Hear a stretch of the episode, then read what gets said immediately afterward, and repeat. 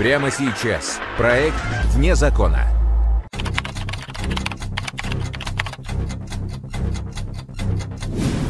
Самые громкие преступления. Самые запутанные и интересные детективные истории России. 30 дерзких ограблений за 6 лет. Общая стоимость украденного золота – более 80 миллионов рублей. На каждое преступление грабители тратили около одной минуты и успевали сбежать до прибытия полиции, не оставив ни одной улики. Как сотрудники правоохранительных органов нашли и задержали бандитов? Когда вышел из автомобиля, понял, что у меня в голове застряла пуля. Смотрите прямо сейчас в проекте «Вне закона». Ювелирная работа.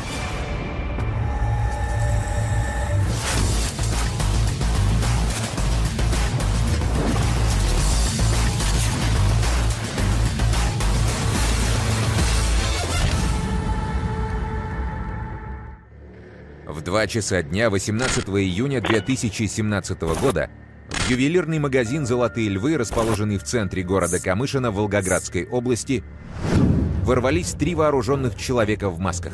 Если честно, подумали сначала, что, ну, ну, может быть, шутят или еще что-то. Потому что так это вот все быстро, быстро, быстро как-то. Один стоял с пистолетом, то есть он на нас, на всех наводил, чтобы мы никто из-под витрин не встали. Сидели покупатели так же, как и мы, продавцы. А двое шустро все это быстро сгребали. То есть прям вместе с лотками все, что могли. Через 45 секунд после начала ограбления бандиты с сумками, полными золотых украшений, выбежали из магазина. Привлек преступников вот этот угол по причине, наверное, того, что не готовились и, в принципе, выбрали то, что максимально быстро можно унести и максимально будет дорого стоить. Ну, это цепи, потому что один мольберт, ну, конечно, на нем сосредоточена сразу значимая сумма. Охранник ювелирного магазина Игорь Девицкий бросился преследовать грабителей, а продавцы нажали тревожную кнопку и вызвали полицию. Охранник этого магазина, по сути, проявил характер, начал их не преследовать. При этом у него не было с собой огнестрельного оружия, у него из оружия находился только травматический пистолет. Он следовал за тремя грабителями э, через улицы, и в какой-то момент один из грабителей, у которого был в руках пистолет, он заметил преследование.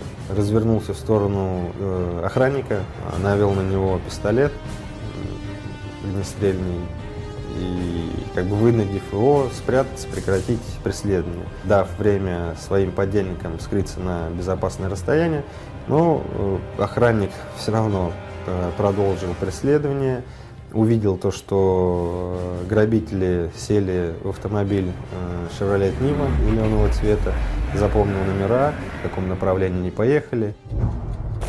Как только полицейские поговорили с охранником магазина, в Волгоградской области объявили план перехват.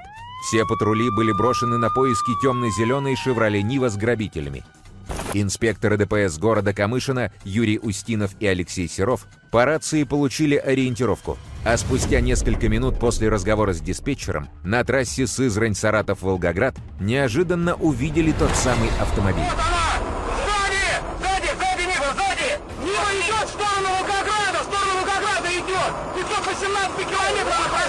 На трассе уже Сызрань-Саратов-Волгоград мы с Алексеем обнаружили данный автомобиль. Он на большой скорости проехал мимо нас. Мы за ним развернулись, начали его преследовать. И при помощи громкоговорящего устройства э, стали подавать команду, чтобы он остановился.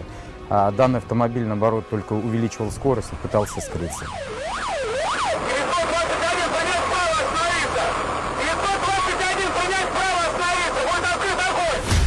такое время года очень много отдыхающих по трассе двигается, и я не мог стрелять на трассе, ну, потому что могли от этого пострадать посторонние лица.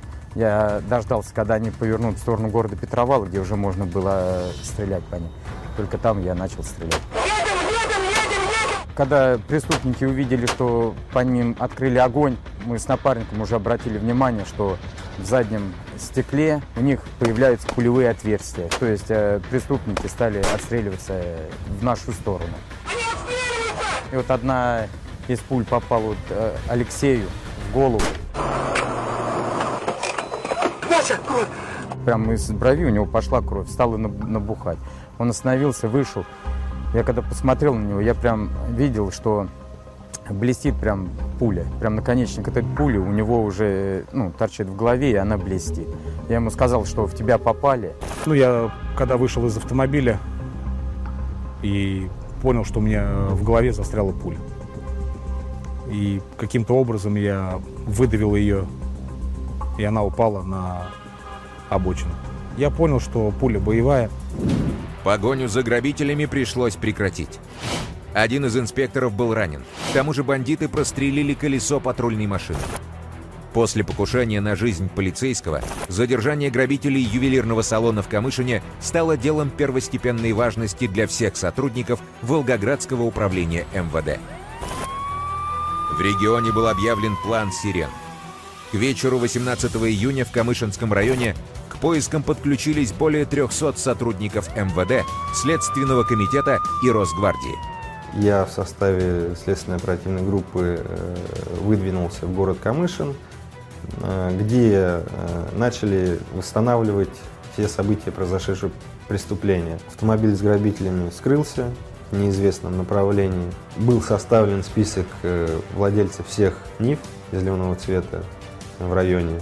Проверяли номера, алиби, где находились владельцы, кому отдавали свои автомобили, возможно, ну, в аренду, возможно, друг попросил.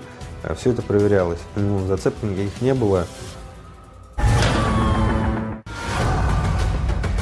Грабители ювелирных магазинов не смогли скрыться из города незамеченными. Охранник запомнил номер и марку их автомобиля. Бандитов быстро обнаружили на автотрассе, но они отказались сдаться. Вступили в перестрелку с полицейскими и ранили инспектора ДПС. Вася, Следственная группа параллельно с поиском автомобиля грабителей активно занималась розыском очевидцев происшествия.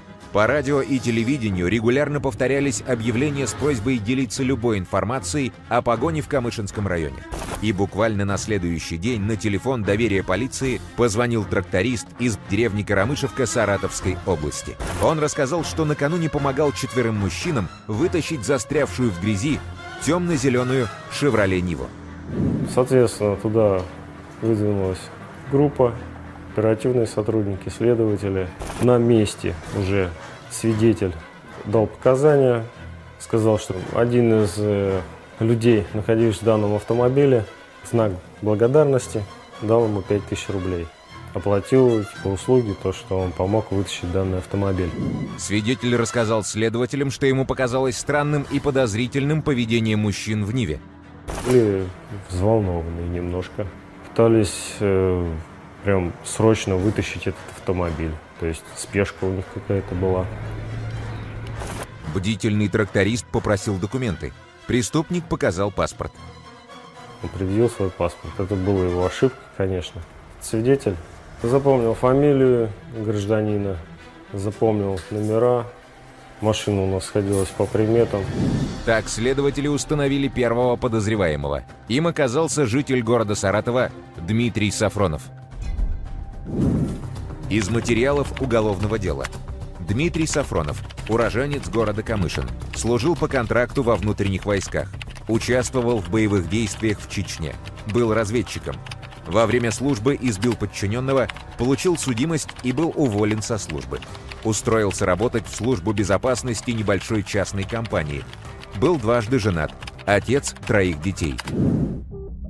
Как выяснили следователи, Сафронов уже попадал под подозрение оперативников в связи с ограблением ювелирного магазина в городе Котово Волгоградской области. За несколько дней до того преступления его зафиксировали камеры наблюдения.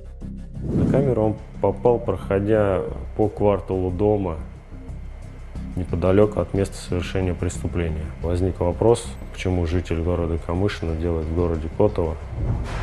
Подозрения на него пали. Но пояснил, что никаких преступлений он не совершал. Если у вас есть доказательства, предъявите. Соответственно, доказательств не было. Предъявить было нечего. Его отпустили. Теперь доказательства появились. И в Саратов, где Дмитрий Сафронов жил с женой и ребенком, отправились несколько оперативных и следственных групп из Волгоградской области. За Дмитрием Сафроновым было установлено наблюдение, а его мобильный телефон прослушивался. В итоге на одной из э, площадок автостояночной парковки мы, нами был обнаружен автомобиль Нива. Это наш был автомобиль, поскольку у него характерные были э, видны повреждения, то есть это было разбито заднее э, ветровое стекло. Ну вот. Помимо этого э, мы сопоставили и те же показания, и видео, и показания тракториста, который говорил, что да, заглянули под днище, действительно оно все было в грязи, то есть до конца как бы автомобиль не успели отмыть. У полиции было достаточно оснований поговорить с Сафроновым и провести обыск у него дома. Поскольку Дмитрий имел серьезную военную подготовку, вместе с оперативниками на выезд отправился и спецназ. Когда сотрудники полиции попытались э, пройти место жительства Сафронова, он дал понять то, что э, никто в его квартиру не попадет, и живым он не сдастся. То есть уже обозначившись то, что он каким-то образом причастен к этому преступлению. Из материалов уголовного дела. Во время штурма, оказывая сопротивление, Дмитрий Сафронов забаррикадировался внутри квартиры с женой и маленьким ребенком, умышленно подвергая их жизни опасности. После длительных переговоров с сотрудниками полиции преступник согласился отпустить семью. Как поясняет сожительница Сафронов, э, она увидела у него оружие, он зашел в комнату, сказал, выйди отсюда, убери ребенка. Э, это за мной пришли. Однако до штурма дело так и не дошло. Когда э, супруга и ребенок покинули э, квартиру, сразу же прозвучал выстрел. После чего сотрудники забежали в квартиру, где обнаружили Сафронова Э, с огнестрельным ранением головы. Вот. Но он еще находился живой, э, его сразу же госпитализировали. Э, в больницу он впал в кому и через некоторое время скончался. Надежда полицейских на признательные показания Сафронова не оправдалась. Нужно было начинать все сначала. После того, как Сафронов умер от полученных ранений, органы следствия расследование вообще дела могло зайти в тупик. В связи с тем, что понимали, единственный человек, который мог привести органы следствия к остальным участникам вооруженного разбойного нападения, покончил жизнь самоубийством. В тот период, да, была некая неопределенность. Следствие установило главаря банды грабителей, которая обчистила 30 ювелирных магазинов за 6 лет. Бывший военный разведчик при захвате его квартиры спецназом покончил с собой. После самоубийства главного подозреваемого в совершении ограбления магазина «Золотые львы» Дмитрия Сафронова оперативники провели тщательный обыск его квартиры и нашли несколько боевых пистолетов, патроны и армейские фотографии. Жена Сафронова рассказала, что на фото Александр Демченко, с которым Сафронов вместе воевал в Чечне. Женщина также рассказала, что Демченко живет в городе Азове Ростовской области, но довольно часто приезжал в гости к ее мужу в Саратов. Начали устанавливать приблизительные даты, когда э, Демченко приезжал в гости к Сафронову. И приблизительно в это же время происходили разбойные нападения на ювелирные магазины – на территории Саратовской области, э, как в самом Саратове, так в ближайших городах. Вместе с ним приезжал и Евгений Худайбергенов из Казани, и некий Андрей Волков из Московской области. Из материалов уголовного дела. Следствием было установлено, что Евгений Худайбергенов некоторое время проживал в городе Камышин. Они ходили с Дмитрием Сафроновым в один спортзал и занимались борьбой. Худайбергенов служил в морской пехоте в Севастополе. Его сослуживцем был Андрей Волков. Поняв, что Сафронов э, занимался данным видом деятельности, так сказать, разбойными нападениями, было однозначно принято решение их, э, по крайней мере, отработать на причастность к данным преступлениям. Теперь все зависело от слаженных действий оперативников в разных городах. Преступников нельзя было спугнуть и дать им шанс предупредить друг друга. При поступлении какой-то зацепки э, мы контактировали с оперативными сотрудниками, с оперативными службами. И мы сразу как бы говорили, направляли, они нам в ответ. Ну, то есть как-то молниеносно это все. Было, было очень быстро все сработано. Такое взаимодействие было очень плотное, тесное. Если честно, мне даже как бы ну, очень большое так впечатление на меня наложилось, именно что как бы такое, оно не только в фильмах бывает, а вот оно действительно есть это в жизни. Вот эта сплоченность, когда работают оперативно-следственные группы и наружные службы. Были все установлены. В один миг они практически были все задержаны. Первым был задержан в городе Азове Ростовской области Александр Демченко. Он сразу же признался, что после того, как увидел в выпусках новостей и в сообщениях газет, что в перестрелке в Камышине был ранен сотрудник полиции, он ждал, что его арестуют. За что задержан? За вооруженный разбой. Где совершил разбой? В городе Камышин. Кто сотрудника ГАИ стрелял? Я стрелял сюда. С какой машины? С Нивы. Нива Оружие какое было использовано?